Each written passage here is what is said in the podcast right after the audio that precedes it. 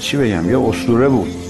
مثل اون نمیاد این آدم خاصی بود. نشون نمی‌داد. اما به گوش می‌داد موسیقی. یه ویولونسل چیزی کوچیکی هم داشت باش بازی می‌کرد. ولی شعر عاشقانه خوب رو خیلی دوست دارم و اگر فرصتی پیش بیاد فقط یه صدا نبود فقط یه دانش نبود فقط یه پرسونالیتی نبود. این یک پدیده بود آمد و رفت. به شکلی میشه گفت است... این علاقه من به موسیقی هر رفت. یعنی من شروع کردم همینجور دیمی و از راه گوش.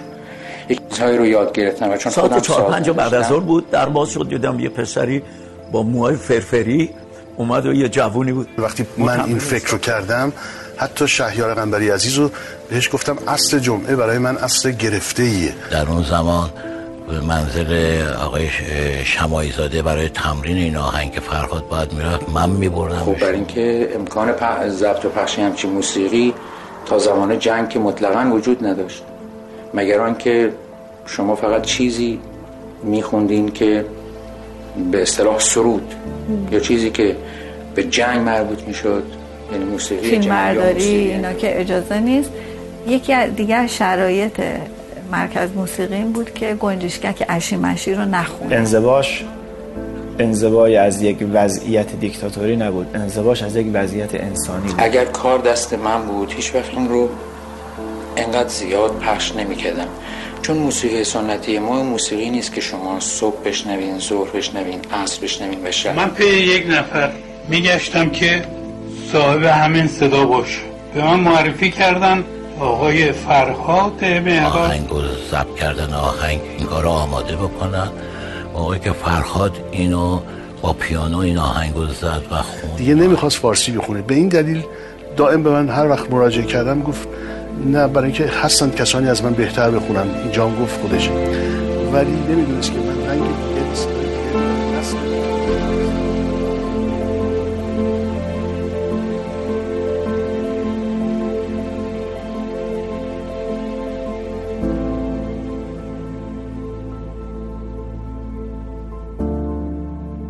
فرهاد روز 29 دی ماه 1322 در کوچه وزیر مسعود در خیابان سرچشمه تهران به دنیا آمد.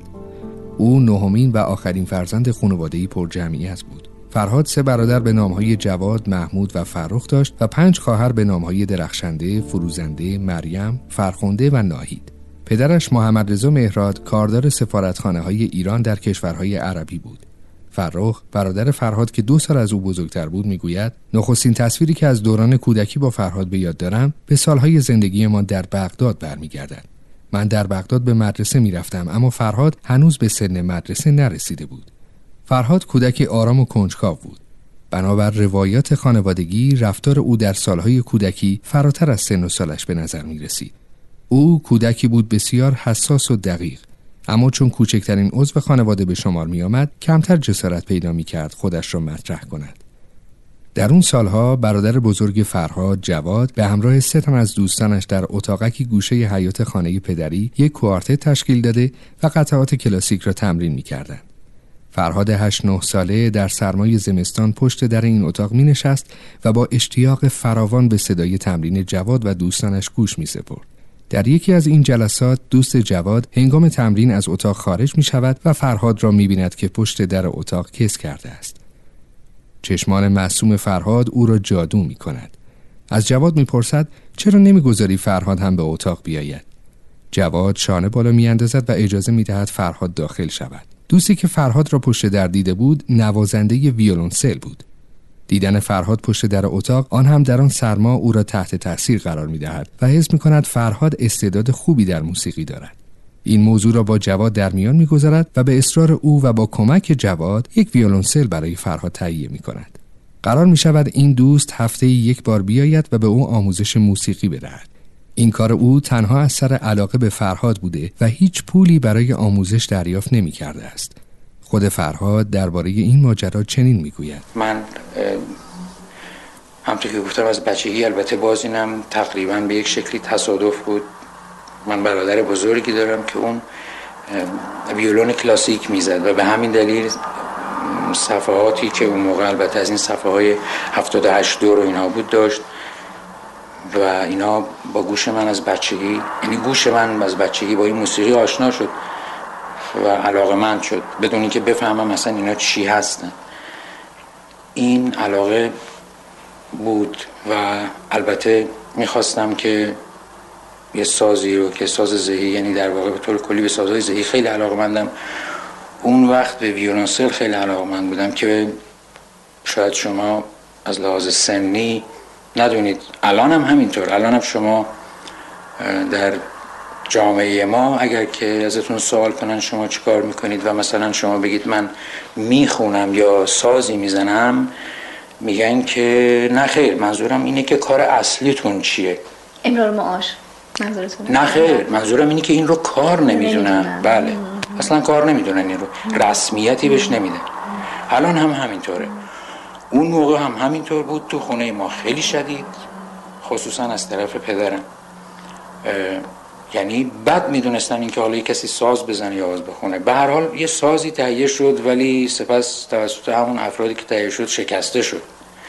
در نتیجه من به شکلی میشه گفت است... این علاقه من به موسیقی هر رفت یعنی من شروع کردم همینجور دیمی و از راه گوش یه چیزهایی رو یاد گرفتم و چون خودم ساز نداشتم با یکی دوتا از دوستانی هم محلی هایی که مسیحی بودن و مسیحی ها اون زمان خیلی آزاد بود تو خونشون ساز داشتن می‌زدن مهمانی می‌دادن می‌رفتن میامدن من از این آزادی فرض کنید سوء استفاده کردم. چون چیز مهمی که از توش در نیامد بالاخره آخر کار. ولی به هر حال از سازهایی که اونا داشتن استفاده کردم. همینجوری یواش یواش همونطور که گفتم کاملا بدون هیچ کنه تعلیم و صرفا از راه گوش. تو هم با من نبودی. مثل من با من و حتی مثل تن با من. تو هم با من نبودی. آن که می انداشتم باید هوا باشم و یا حتی گمان می کردم این تو. باید از خیل خبرچینان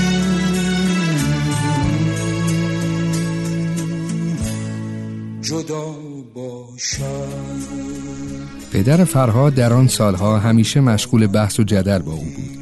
خواهرش فرخنده تعریف می کند فرهاد کلاس 11 بود و موهایش را بلند کرده بود. پدرمان خیلی سخت گیر بود. روزی به فرهاد گفت به اتاق او برود و او را روی صندلی نشاند. می‌خواست موهایش را با ماشین اصلاح از ته بزند. فرهاد بی حرکت روی صندلی نشسته بود و اشک میریخت اما به ناگهان به چابکی از زیر دست پدر فرار کرد و از خانه رفت. بعد از مدتی خبرش را از اهواز شنیدیم. بهرام پسرموی فرهاد کاملا اتفاقی او را در اهواز دیده بود که در حلقه دوستان مشغول نواختن گیتار است. او بود که این خبر را به خانواده اطلاع داده بود. از 1342 و در یعنی یه قراردادی بستیم البته نه من یکی دیگه از اعضای ارکستر که چهار نفر بودیم در خوزستان در اهواز شهر اهواز در یه هتلی به اسم هتل خورشید که یه صاحب دورگه روس و ایرانی داشت. از اون تاریخ شروع اسمش رو گذاشته بودن The Four Imps یعنی چهار تا بچه جن. ایمپ یعنی بچه جن.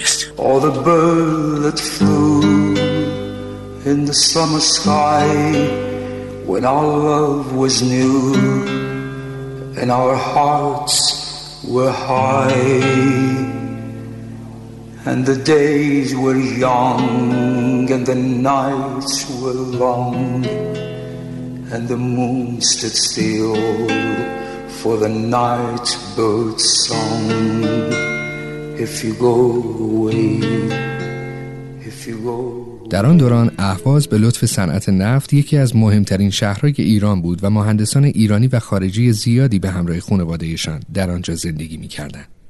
فرهاد در ابتدا صرفا به قصد نوازندگی راهی اهواز شد اما خبر نداشت که اولین تجربه خوانندگیش هم در این شهر رقم خواهد خورد فرهاد پس از مدت کوتاهی به همکاری با دوستان ارمنیش در اهواز پایان داد و سپس به تهران بازگشت یک سال بعد ویدا قهرمانی هنرپیشه سینما و همسرش در زیرزمینی در تقاطع خیابانهای کاخ و بلوار الیزابت مشغول راه اندازی کافه کوچینی بودند و قرار بود در آینده نزدیک آنجا را افتتاح کنند. این زوج که پیشتر اولین کافه گالری تهران را تأسیس کرده بودند قصد داشتند با بهرهگیری از تجربه موفقیت آمیز پیشین خود کافه کوچینی را به محلی برای اجرای موسیقی زنده تبدیل کنند آنها در همین دوران با شهبال شبپره و گروهش آشنا شدند که مجموعاً چهار نفر بودند این گروه هفته یک بار در انجمن بانوان تهران آهنگهای گروه بیتلز را اجرا می کرد. ویدا اولین بار در تلویزیون ثابت و در برنامه واریته استودیو ب با صدا و تصویر فرهاد آشنا شد. ویدا خانم اومدن گفتن من رفتم یه جا پریشب یک پسری رو دیدم که گیتار داره می‌زنه خیلی قشنگم می‌خونه. بهش گفتم امروز بعد از ظهر بیاد اینجا. ساعت چهار پنج بعد از ظهر بود در باز شد دیدم یه پسری با موهای فرفری اومد و یه جوونی بود. ما تمرین رو استاپ کردیم و گفتیم خب می‌تونیم با هم دیگه یه چیزی بزنیم. گفت چی رو تمرین می‌کردین؟ گفتم مال ری چارلز. گفت ری چارلز؟ شما بگه ری چارلز؟ راست میگی. گفت من واسه همینه بگم. گفتم کدوم آهنگش؟ گفت کدوم گفتم ما این وادی دایسر گفت وادی دایسر که اصلا همین آهنگی که من شروع کردیم اون شروع کرد با پیانو زدن. منم درامشو عین همونا بلد بودم می‌زدم. دوتایی زدیم. وقتی شروع کرد خوندن باور نمی‌کنی. وقتی این شروع کرد پیانو رو تا اینو زد دقیقا چیزی بود که خود ریچارز می‌زد. اصلا من شاخ در آورده بودم آهنگ اولو بدون استاپ این اوریجینالش از اول تا آخر سر یک بار زدیم وایسادیم گفتم فراد این صدا رو تو از کجا آوردی؟ تو عین خود ری چارلز می‌کنی. بعد گفت یه دونه آهنگ اسلو هم پس با هم دیگه بزنیم. گفتیم با باشه. شروع کرد جورجیا رو London town to clear up my mind Then into Paris for the fun I could find I found I couldn't leave my memories behind. Where can I go without you? Saying Singapore, but that wouldn't do. I went to Vienna, but I found you there too. Even in Switzerland, your memories came true. Where can I go without you? I wanna travel. اجراهای زندگی هر شب تجربه خوبی بود. فرهاد در این اجراها به توانایی ها و کم و کاستی هایش پی می برد و خوشحال بود که می تواند موسیقی محبوبش را به مردم معرفی کند. در آن دوره موسیقی کوچه بازاری یک تازی می کرد اما فرهاد معتقد بود می تواند سلیقه مردم را عوض کند او در فواصل اجرای آهنگ های گروه قطعات کلاسیک می نواخت. این قطعات جزو برنامهشان نبود و فرهاد آنها را بنابر ذوق و انتخاب خودش اجرا می کرد. شیوه کار بلکست چنین بود که ابتدا یک آهنگ برای تمرین انتخاب می شد و بعد منوچهر اسلامی که مثل شهرام شپره از دوستان نزدیک فرهاد در آن دوره بود نوت آهنگ را می نوشت و آن را به اعضای گروه می‌داد تا هر کس قسمت خودش را تمرین کند. اما فرهاد نوت نمی‌دانست و از راه گوش با گروه همراه می شد او تنها با چند بار زمزمه کردن شعر و نواختن آهنگ خود را به سرعت با گروه هماهنگ می کرد و نیاز چندانی به حضور در تمرینات نداشت. اما به احترام دیگر اعضا در جلسات حاضر می شد خب. چیزو می‌زنیم. وردوینو رو. ببینم دو مینور. دو مینور اون وقت بچه چم دو مجور هفته بزرگ. هفته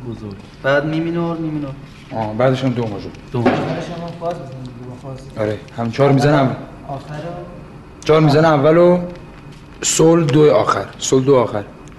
خب مثل که هیچ اشکال آه یه کشو تو از ملودیشو بزن.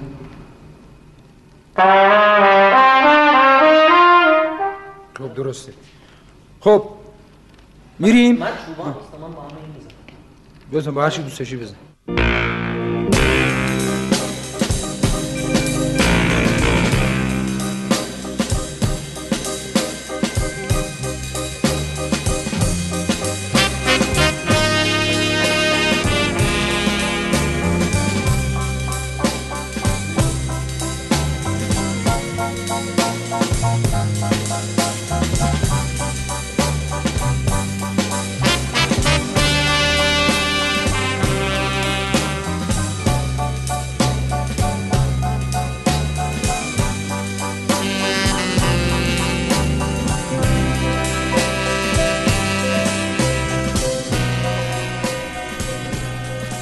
فرهاد برای مخاطبین خاصی که به تماشای اجراهایش می‌رفتند بسیار جذاب بود رفتار مخصوص به خودش را داشت و اصلا به حاضرین در سالن نگاه نمی‌کرد. استرس نداشت یا اگر داشت نشان نمی‌داد. حرکاتش بسیار آهسته بود و هیچ عجله ای نداشت اما روی صحنه تمام توانش را به کار می گرفت.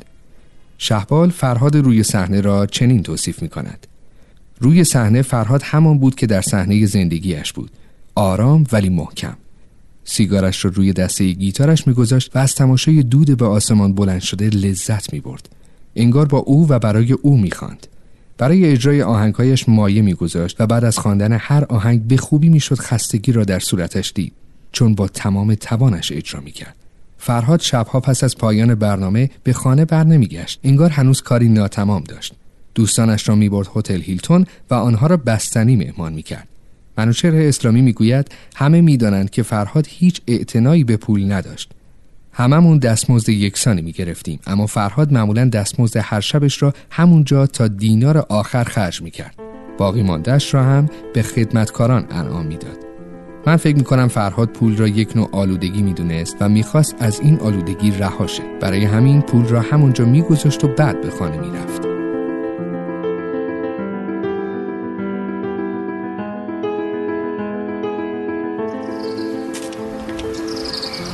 بازم صدای نی میاد. آواز پی در پی میاد.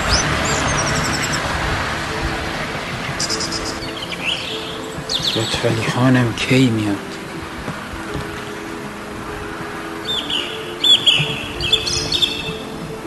لطفالی خان بلحوث سر و بچه شو بردن تبس. تبس کجا؟ اینجا کجا؟ بازم صدای نی میاد آواز پی در پی میاد. لطفالی خانم کی میاد؟ لطفالی خانم کی؟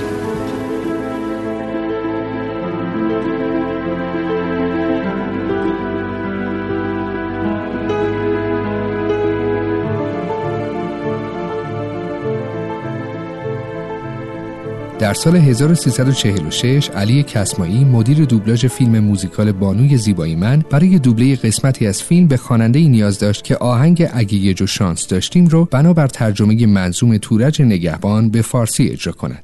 او پس از مشورت با اطرافیان صدای خواننده بلکتس را برای این آهنگ مناسب یافت و فرهاد را قانع کرد تا برای اولین بار ترانه‌ای به فارسی بخواند. سال 1346 فیلم بانوی زیبای منو برای دوبله به من پیشنهاد کردن.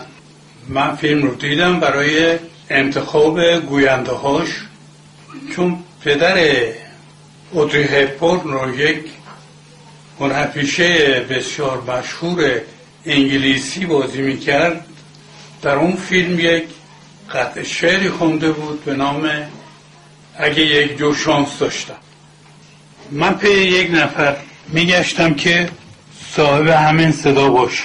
به من معرفی کردن آقای فرهاد مهراد. خدا گذاشت زور تو بازوامون که از اونا نون درات برامون. خدا توی اگه یه شانس داشتیم اگه یه شانس داشتیم تو بر یکی جامون میذاشتیم. آی جو شانس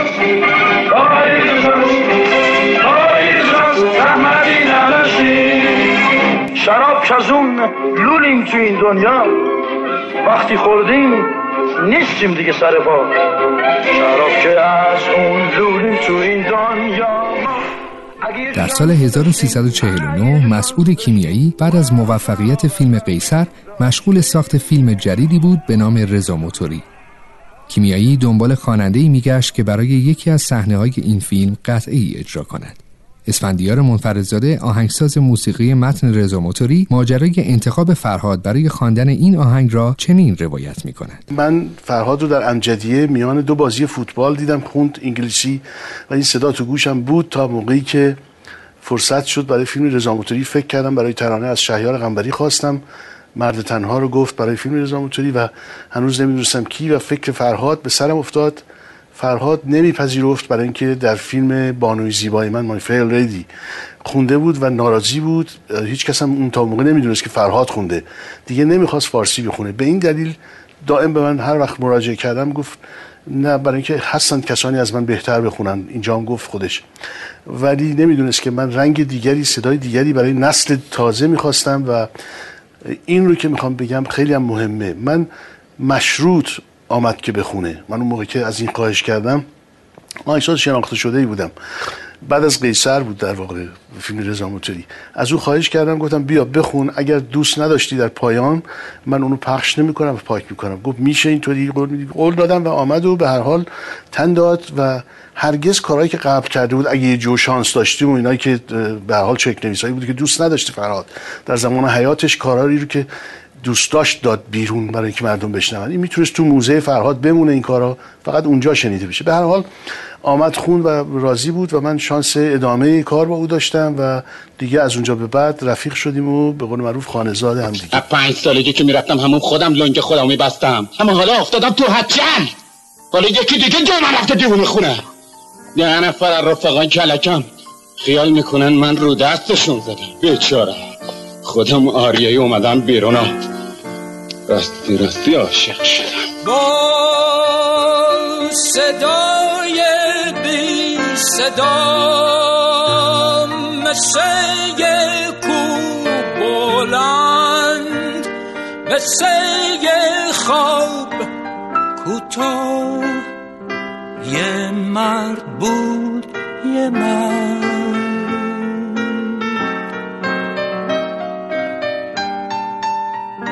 با دستای فقیر با چشمای محروم با پاهای خسته. یه مرد بود یه مرد. شب با تابوت سیاه چشماش خاموش شد ستاره. افتاد روی خاک.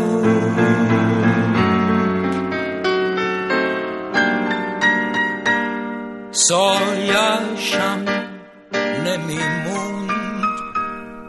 در سال 1350 دومین آهنگ فارسی فرهاد به نام جمعه با شعری از شهیار قنبری و با آهنگسازی اسفندیار منفردزاده انتشار یافت. در واقع این آهنگ برای موسیقی فیلم ساخته نشده بود اما به سبب آنکه منفردزاده به دوستش امیر نادری قول داده بود برای فیلم خداحافظ رفیق آهنگ بسازد جمعه در نهایت موسیقی این فیلم شد صفحه جمعه که ابتدا تهیه کننده پیدا نمی کرد از مرد تنها هم شهرت بیشتری یافت شاید یکی از دلایل موفقیت جمعه این بود که مخاطبان در ذهن خود بین این آهنگ و واقعی سیاهگل ارتباطی برقرار می کردن.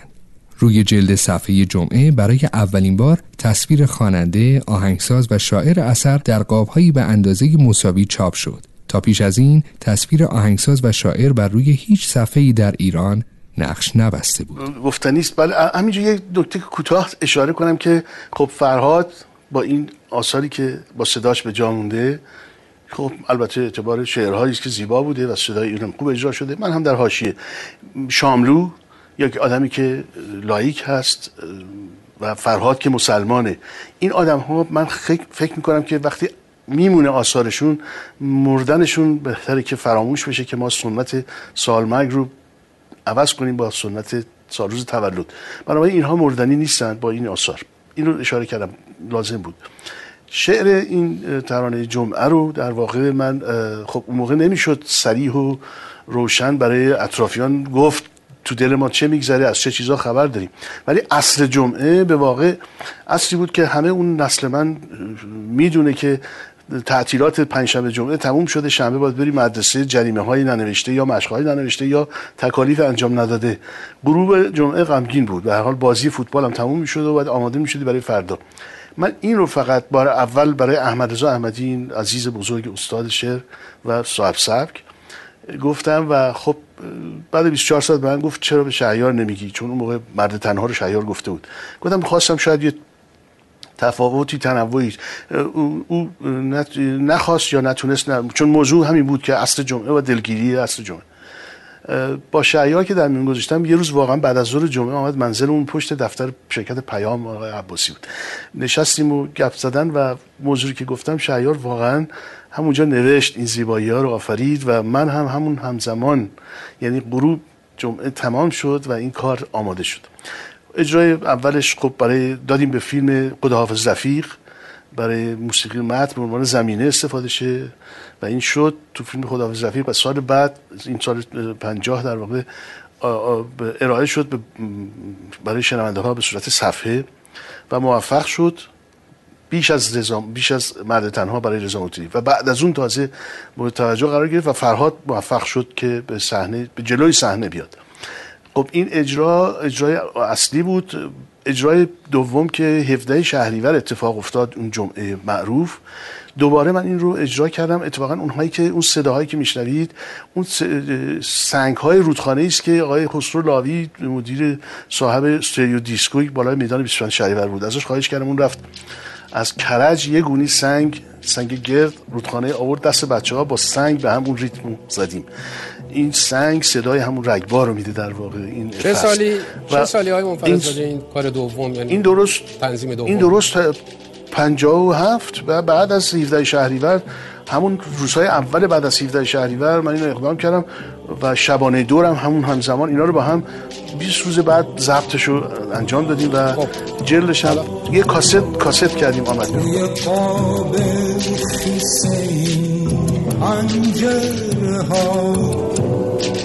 عکسی از جمعه غمگین. می‌بینم چه سیاه به تنش رخت عذاب تو چشاش ابرای سنگین می‌بینم. داره از ابر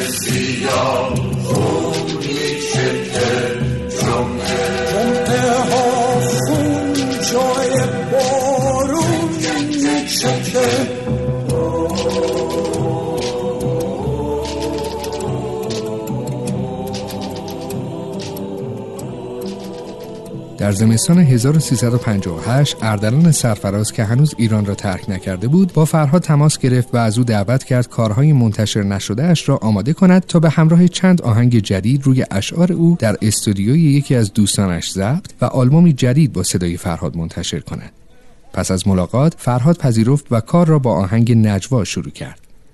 پس از ضبط نسخه تمرینی فرهاد منتظر بود اردلان سرفراز برای کارهای بعدی با او تماس بگیرد اما ناگهان در فروردین 1359 کاستی با نام برگ زرد منتشر شد که سه آهنگ از فرهاد و آهنگهایی از خوانندگان دیگری همچون بتی، مارتیک و دیگران در آن گنجانده شده بود اسفندیار منفردزاده و شهیار قنبری که حالا دیگر از ایران خارج شده بودند با شنیدن خبر انتشار کاست برگ زرد شروع به انتقاد از فرهاد در رسانه های خارج از کشور کردند. گفتند چرا بدون اجازه آهنگساز و شاعر آهنگ نجوا را منتشر کرده است؟ این در حالی بود که فرهاد در انتشار کاست نقشی نداشت. او به کمک وکیلی که از دوستان شوهر خواهرش بود از مسببان انتشار این کاست شکایت کرد و بدین ترتیب کاست از بازار جمع شد. ها کم نیست من و تو کم بودیم خشک و پژمرده و تا روی زمین خم بودیم گفتنی ها کم نیست. من و تو کم گفتیم. مثل هزیان دم مرگ. از آغاز چنین در هم و بر هم گفتیم. دیدنی ها کم نیست. من و تو کم دیدیم. بی سبب از پاییز جای میلاد عقاقی ها را پرسیدیم.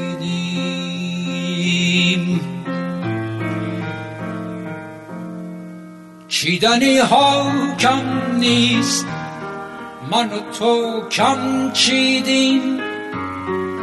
وقت گل دادنش روی دار قالی بی سبب حتی پرتاب گل سرخی را ترسیدیم فرهاد مهراد و پوراندخت گلفام در 11 مرداد 1360 ازدواج کردند.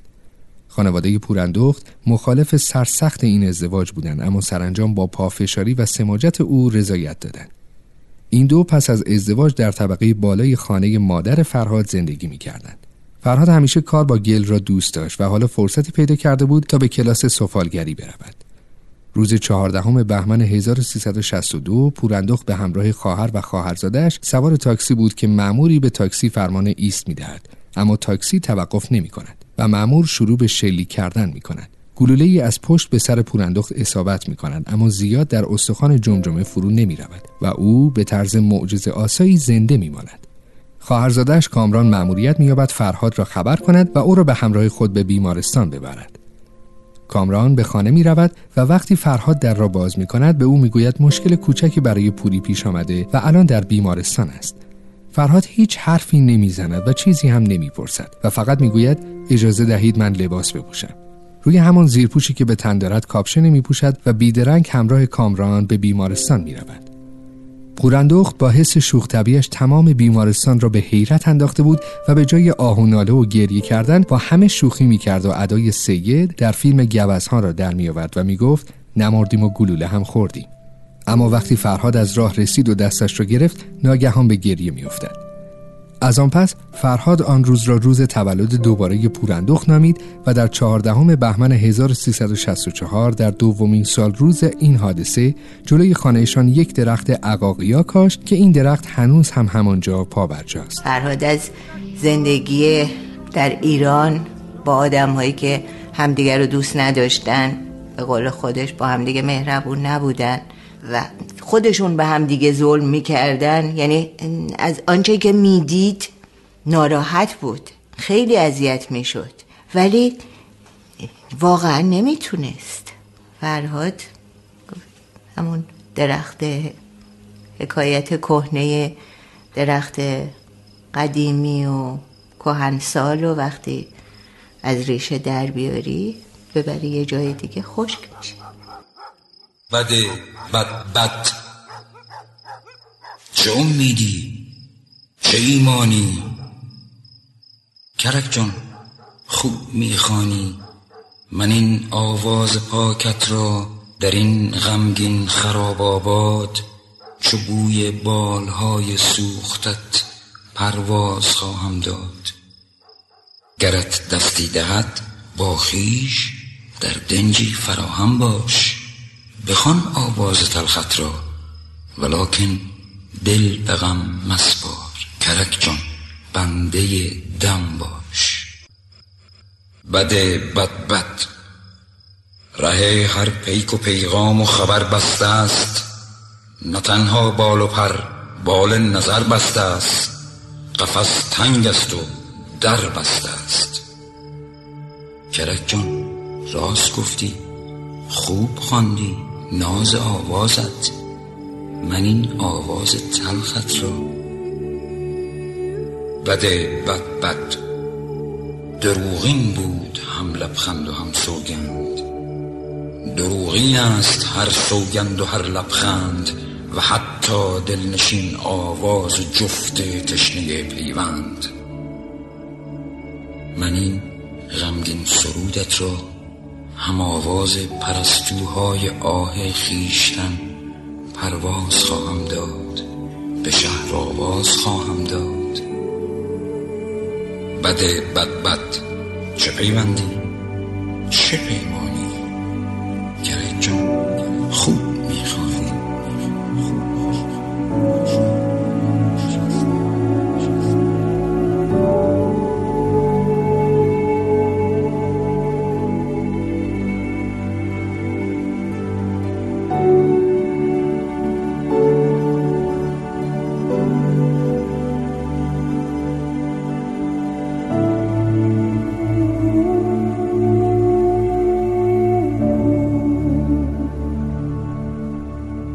فرهاد پس از شرکت در انتخابات ریاست جمهوری دوم خرداد 1376 به همراه پوراندخت و مادرش راهی کانادا شد. آنها موقتا در خانه گلی گلفام و همسرش آقای روبوبی مستقر شدند. در اولین کنسرت فرهاد در لس آنجلس در پاییز 1376 دوستان قدیمی او خسرو لاوی، شهبال شپره و اسفندیار منفردزاده به دیدنش آمدند. فرهاد تلفنی با شهیار قنبری صحبتی طولانی داشت. شهیار قنبری دلگیر بود که چرا فرهاد بیان که نامی از او ببرد آهنگ نجوا را در آلبوم خواب در بیداری منتشر کرده است. فرهاد برایش توضیح داد که تمام تلاشش را کرده تا نام قنبری و منفردزاده در توضیحات این آهنگ چاپ شود. اما وزارت ارشاد این اجازه را به او نداده است.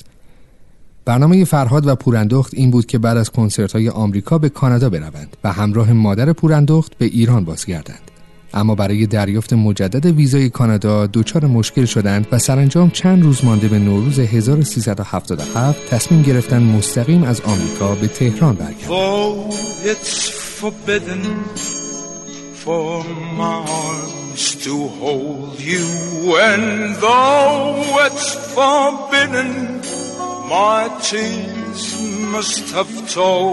You that I hold you secretly each time we meet in these forbidden games that I play.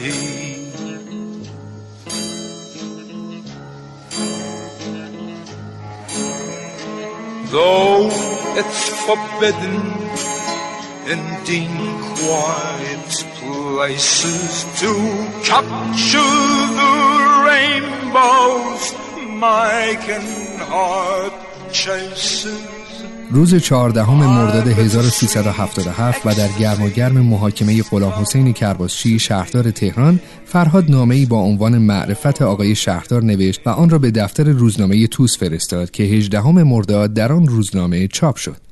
چند ماه پس از چاپ این نامه شهرداری تهران از فرهاد دعوت کرد به مدت دو شب و در تاریخ آذر ماه در هتل شهر با ظرفیت 150 نفر کنسرت برگزار کند. شهرداری آگهی این کنسرت را در روزنامه همشهری چاپ کرد و در اولین ساعت فروش بلیت اعلام شد تمام بلیط ها به فروش رفته است. در محوطه رستوران هتل شهر به جای 150 صندلی حدود 350 صندلی گذاشته بودند و عده‌ای هم ایستاده اجرای فرهاد را تماشا کردند.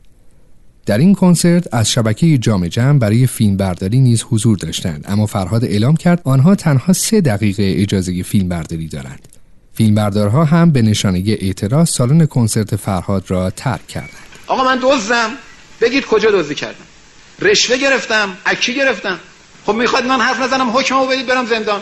یه دفعه هم که بردی. خیلی همه خوششون می آمد از حرف زدن کرباسچی. ما هم تماشا می‌کردیم. فرهاد به خاطر معرفت آقای شهردار اینکه همه مسئولیت ها رو خودش قبول کرده بود و معاونینش و کارمندانش و از همه اتهامات مبرا کرده بود یه چیزی نوشت در مورد آقای کرباسچی.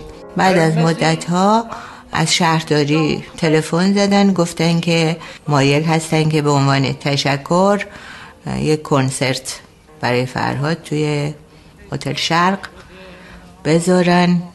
فکر می‌کنم که این یکی و بیشتر مردمی که فرهاد رو می‌خواستن دوست داشتن تونستن بیان.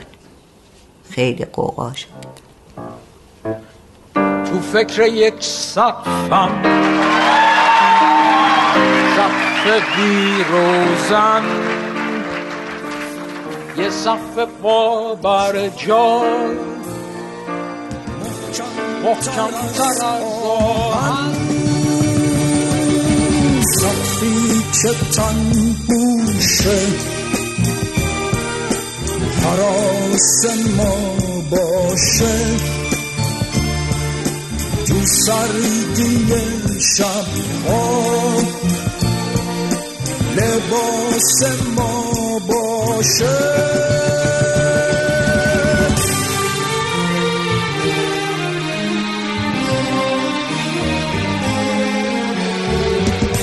سقفی اندازه قلب من و تو.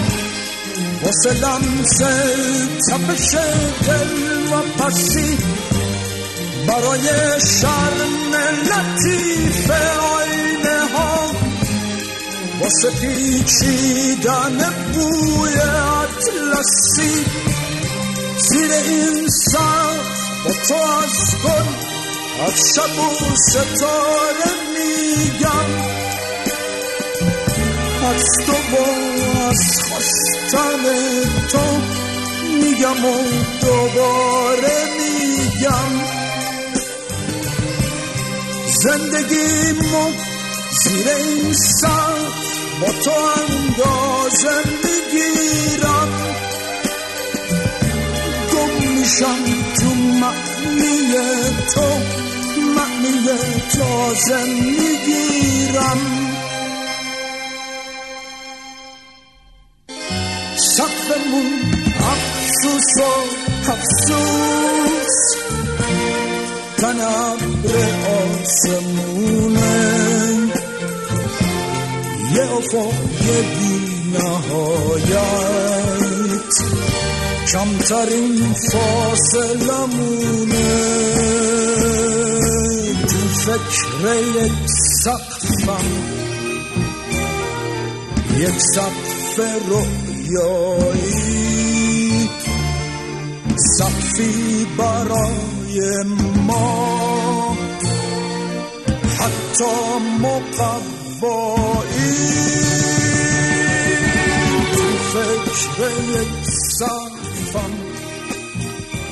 بدون هیچ تبلیغی.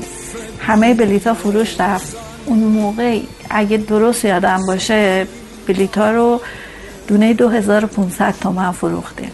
بلیت کنسرت شجریان اون موقع 300 تومن اینا فروش می‌رفت. وقتی رفت روی سن مردم موندن چند لحظه. هیچ کس به جا نیاورد. یعنی اونا انتظار داشتن که شاید من نمی‌دونم که فر... همون فرهاد بیاد. اما این فرهاد با موی کوتاه سفید با سبیل سفید با اون لباس مثلا اون چیزی که تو ذهن دوستداراش بود اون تیپی که سابق داشت. یه چند لحظه همه مکس کردن که ماها شروع کردیم دست دادن که تازه عده زیادی فهمیدن که فرهاده. خیلی براش ابراز احساسات کردن. نمی‌دونم چرا موقعی که شروع کرد یه کمی که خوند بعد اشتباه کرد. بعد خب مردم به احترام دست دادن ولی همه تعجب کرده بودن. بعد فرهاد ناگهان گفت گنجیشککه بعد سالن رفت روی هوا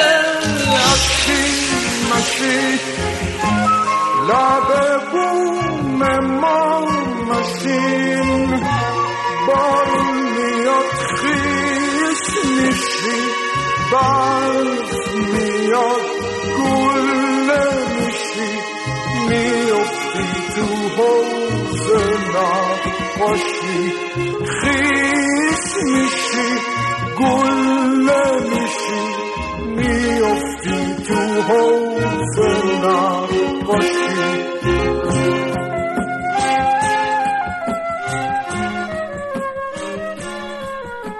فرهاد در همان سالها حال عمومی مساعدی نداشت. بسیار خسته بود و بیرمق ناراحتی معدهش دوباره شروع شده و درد کم طاقتش کرده بود. آزمایش ها نشان داد که فرهاد به بیماری هپاتیت سی مبتلا است. در زمستان 1379 دکتر معترف متخصص قلب فرهاد را معاینه کرد و معلوم شد ریاهای فرهاد آب آورده است. فرهاد فوراً به بیمارستان پاستور نو منتقل و در سی سی بستری شد. پس از خالی کردن آب ریاها حال عمومی فرهاد بسیار بهتر شد اما همچنان بستری بود. پزشک معالج تصور می‌کرد هنوز اندکی آب در ریاهای فرهاد مانده و سعی کرد دوباره آب ریاها را خالی کند. اما حال فرهاد بدتر شد و دردش شدیدتر. دکتر بعدها اعتراف کرد که تشخیص او اشتباه بوده است. اولین بار که خودش فهمید قضیه جدیه وقتی بود که توی کنسرتی یک آهنگی رو ازش خیلی خیلی خواستن که بخونه. و فرهاد رفت. برنگشت. و من خیلی تعجب کردم. رفتم بهش گفتم چرا نخوندی این همه؟ گفتم گفت که وسط اجرای اون یک نفس هم در نیامد. کسی نفهمید ولی خودش و خیلی ترسیده بود. از سال هفتاد. و هشت تا هشتاد و یک ما فقط یا بیمارستان بودیم یا خونه و اصلا دوست ندارم یادم بیاد. خیلی خیلی من فکر می‌کنم اونچه که لازمه اینه که آدم هنرمند اهم از اینکه نوازنده باشه خواننده در هر کدام از رشته های هنری که باشه یک مسئولیت داشته باشه عدم ارائه کار مبتزل و این البته خب مسلما خیلی آسون نیست. و اولین مسئله که احتمالا برای اکثر یعنی برای اکثر مردم شاید مهم باشه داره این است که طبعا از لحاظ مادی نمی‌تونه چیزی باشه. ولی اصولا به طور کلی اگر قرار باشه آدم از قبل هنر ارتزاق بکنه و تنها وسیله ارتزاقش باشه هم خودش از بین خواهد رفت اگه بخواد کارش رو درست انجام بده. و اگر بخواد که خودش رو درست نگه داره کارش از بین خواهد رفت. این تصور من. آنچه که معمولا کسانی که علاقمند بودن مثلا اینجور کار رو بکنن من در درجه اول کلام اون آهنگ حالا یا شعر یا ترانه هرچی بود اگر شعر قدیمی بود اگر معاصر من اگر اون کلام رو نتونم حس بکنم اون آهنگ رو نمی‌تونم اجرا بکنم. کاملا درسته بله. چون یک چیز کاملا مصنوعی از آب در میاد و رو این موضوع خیلی مصر هستم. البته بوده شعرهایی که من خوندم که متاسفانه چندان چیز جالبی نبوده. اما خب می‌تونم ادعا بکنم که هیچ وقت به حد ابتزال یا به هر حال خلاف اون عرف و اون قالب خوشایندی که اصولا شعر به عقیده من داشته باشه خلاف اون بوده خوشبختانه تا این حد بوده. ولی به هر حال شعر رو باید بتونم بفهمم چیه و حسش بکنم. طبعا موسیقیش هم مهمه. ولی در درجه اول کلام. اینه که اگر چیزی بود که این خصوصیات رو داشت خب و من هم می‌تونستم اجراش بکنم این کار رو می‌کردم. آهنگ دقیقا بله کلام یه توضیح کوچیکی می‌خواد به خاطر اینکه هیچ کدومش منحصرا کلام من نیست. مثلا یک مایه شعری از یک شاعری بوده که من مثلا دو خط از اون رو گرفتم چند خط خودم بهش اضافه کردم. بله. کلامی رو اون تو تغییر دادم. به این شکل بله. ولی اینکه من صد درصد ترانه یا کلام اون آهنگ همش مال خودم باشه نه. ولی آهنگش چرا؟ چهار یا پنج تا آهنگ هستش که تمام آهنگش مال خودمه و کلامش هم به همین نحوی که خدمتون هست کردم. یکی کوچه بنفشه هاست. که روی یک شعری از آقای دکتر شفیعی کدکنی که باز من البته این مقدار توش دست بردم ولی خود نه تو اصل قضیه. دیگری همین خواب در بیداری که نوار به نام همین آهنگ سومی آهنگیست به اسم خیال خوشی که شعرش چند خطه و خیلی زیباست. مال شکسپیر که آقای الهی قمشهی ترجمه کردن. آهنگ آوار که از قدیمی ها شعر مال آقای قنبری بود و آهنگش خودم گذاشتم. و آهنگ دیگری هست به نام برف روی یکی از اشعار نیما. باز البته من تو اون شعر دست بردم. یه آهنگ کوچیکی هست به نام چرا ای کوهن بومو بر دوست دارم که از یک قصیده خیلی بلند مرحوم اخوان سالس من دو خطش رو گرفتم. سه خطم خودم اضافه کردم به حالت سرود داره. من متاسفانه البته می‌تونم بگم نمی‌تونم اظهار نظر دقیقی در این مورد بکنم به خاطر اینکه اظهار نظر دقیق مستلزم اینه که من تمام این تصنیف ها و این تولید ها رو شنیده باشم. حالا که من خیلی کم شنیدم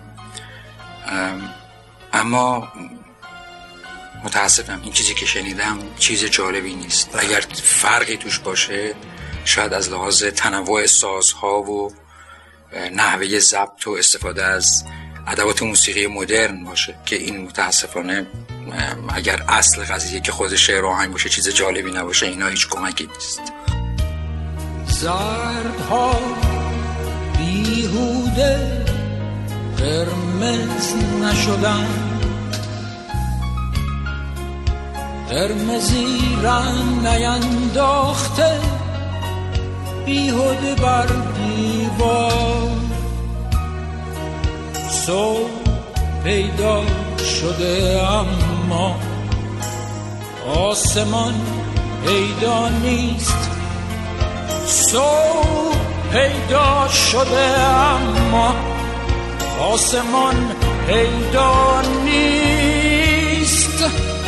گرچه روشنی مرده برفی همه کارش آشود بر سر شیشه هر پنجره بگرفته قرار.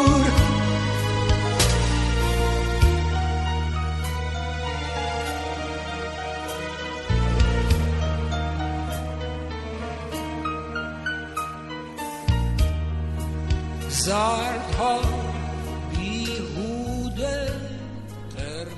همزمان با فرارسیدن نوروز 1380 پوراندخت پس از پرسجوی فراوان به دکتر زاری مراجعه کرد. به دستور این دکتر فرهاد در بیمارستان مهراد جهت ادامه روند درمان بستری شد.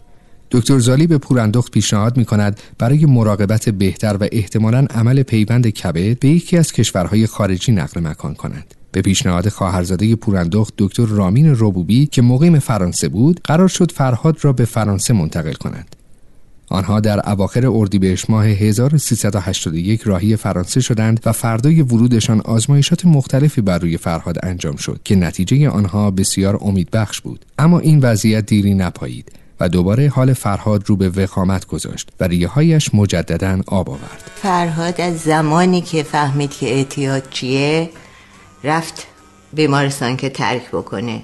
ترک می‌کرد دوباره نمی‌تونست ترک می‌کرد دوباره نمی‌تونست. تا بالاخره با دکتر صلحی زاده آشنا شد. چون بسیار شکنجه می‌کشید از این قضیه. انزباش انزوای از یک وضعیت دیکتاتوری نبود. انزباش از یک وضعیت انسانی بود. مسئلهش هم مسئله اعتراض به اینکه آزادی هست یا نیست نبود به نظر من. یعنی اگر ما تو کشورمون یه دفعه دموکراسی از نوع زوریخ برقرار بشه باز هم آدم های معترض اگر باقی بمونن از نوع فرهاد خواهند بود. یعنی از نوع آرتیستی که اعتراضش به این حکومت و اون حکومت نیست به تعبیر من. یه آدمی همه اون سالا رو زندگی کرد اون مقطع اوج اتفاقات رو هم زندگی کرد. اسمش هم به عنوان یک آدم معترض یا غیر اون برده شد بعد دوران انزواش رو طی کرد. ولی با همین ملودی که روی این شعر ساخته و با این انتخاب و با این, این کلا می‌تونه جهان بینی این آدم رو نشون بده که چقدر فراتر می‌تونه باشه پس همه این حرفا.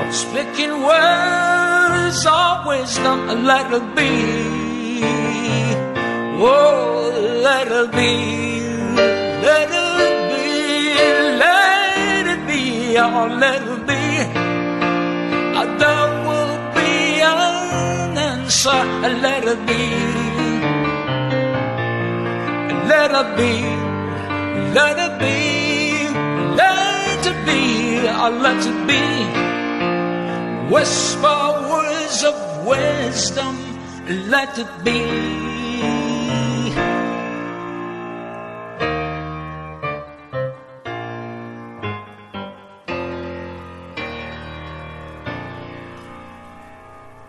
در یکم شهریور ماه 1381 دیگر کاری از دست کسی ساخته نبود و پزشکان و پروفسور معالج فرهاد او را از بیمارستان کوشن پاریس مرخص کردند و فرهاد به همراه پوراندخت در هتلی نزدیک به بیمارستان مستقر شدند. صبح روز چهارشنبه حال فرهاد رو به وخامت گذاشت و اورژانس مجددا او را به بیمارستان انتقال داد. اما پس از چند ساعت مرخص شد. کاری از دست پزشکان بر نمی آمد. روز پنجشنبه سطح هوشیاری فرهاد بسیار پایین آمد و در نهایت در ساعت شش صبح روز شنبه سی و یکم اوت 2002 برابر با نهم شهریور ماه 1381 فرهاد برای واپسین بار نفس کشید و دیگر دم بر نیاورد.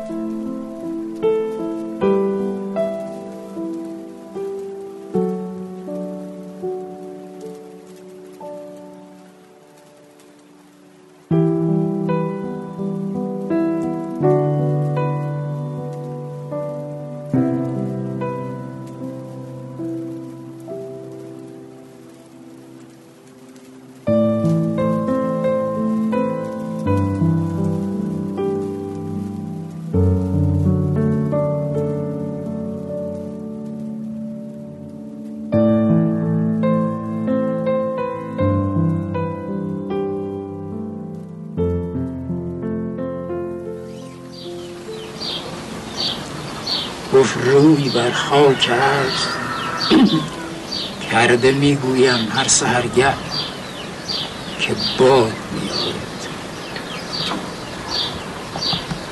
ای که هرگز فراموشت نکنم.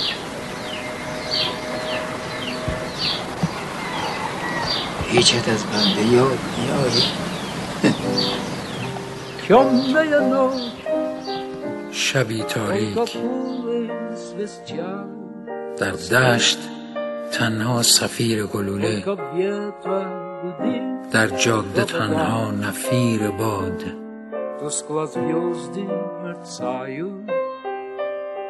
در دوردست نور ستاره ها به خاموشی می گراید شبی تاریک می‌دانم بیداری و در بستر جوانیت پنهانی عشقهایت را پاک می کنی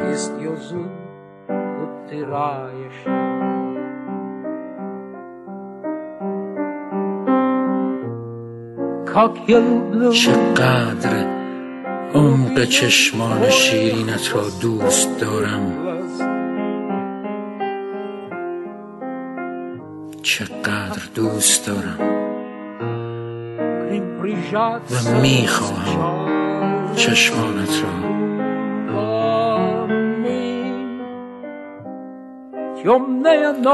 شب تیره ما را از هم جدا می کند و میان ما دشتی تاریک و هولناک. دامن گسترده.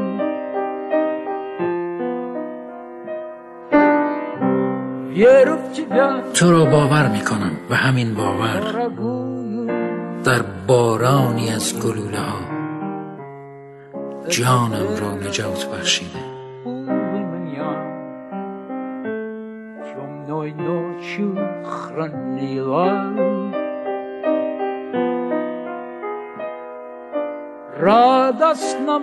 در این نبرد مرگ بار خوشحال و آرامم. چون می‌دانم. هرچه که مرا پیش تو با عشق استقبالم خواهی کرد.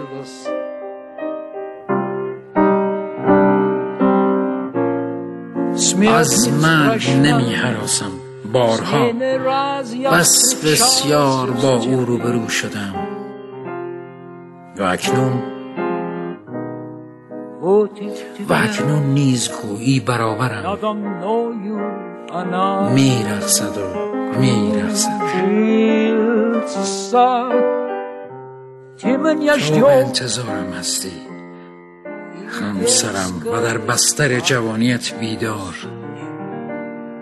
برای همین می‌دانم که هیچ اتفاقی هیچ اتفاقی برایم نخواهد افتاد.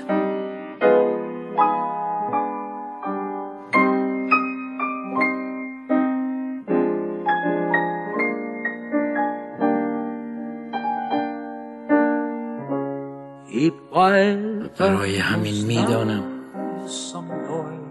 که هیچ اتفاقی برایم نخواهد افتاد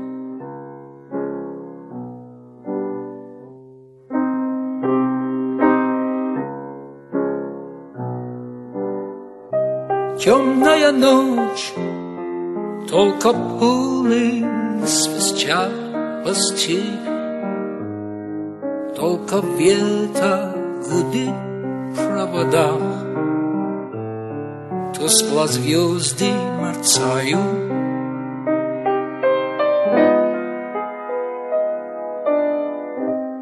Темная ночь, ты, любимая, знай, не спишь. И у детской кроватки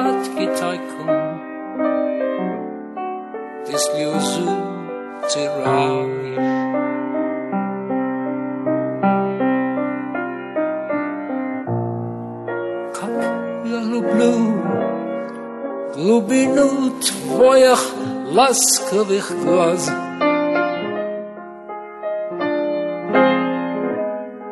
Как я хочу к ним прижаться сейчас губами. Темная ночь разделяет любимая нас и тревожная черная стена пролегла между нами.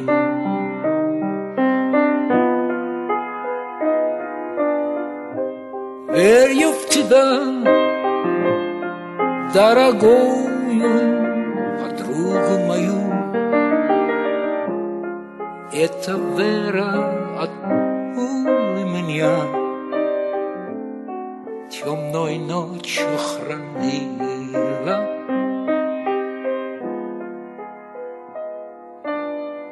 Радостно мне, я спокоен в смертельном бою. Знаю, встретишь с любовью меня, что со мной не случилось.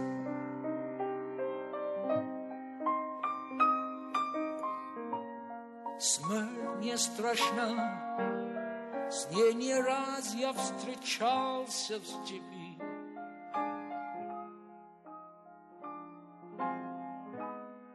Вот и в тебя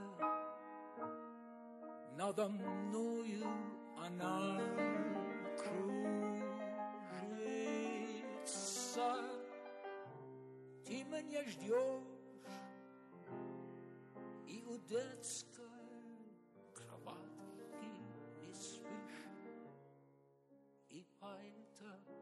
знаю со мной. Ничего не случится.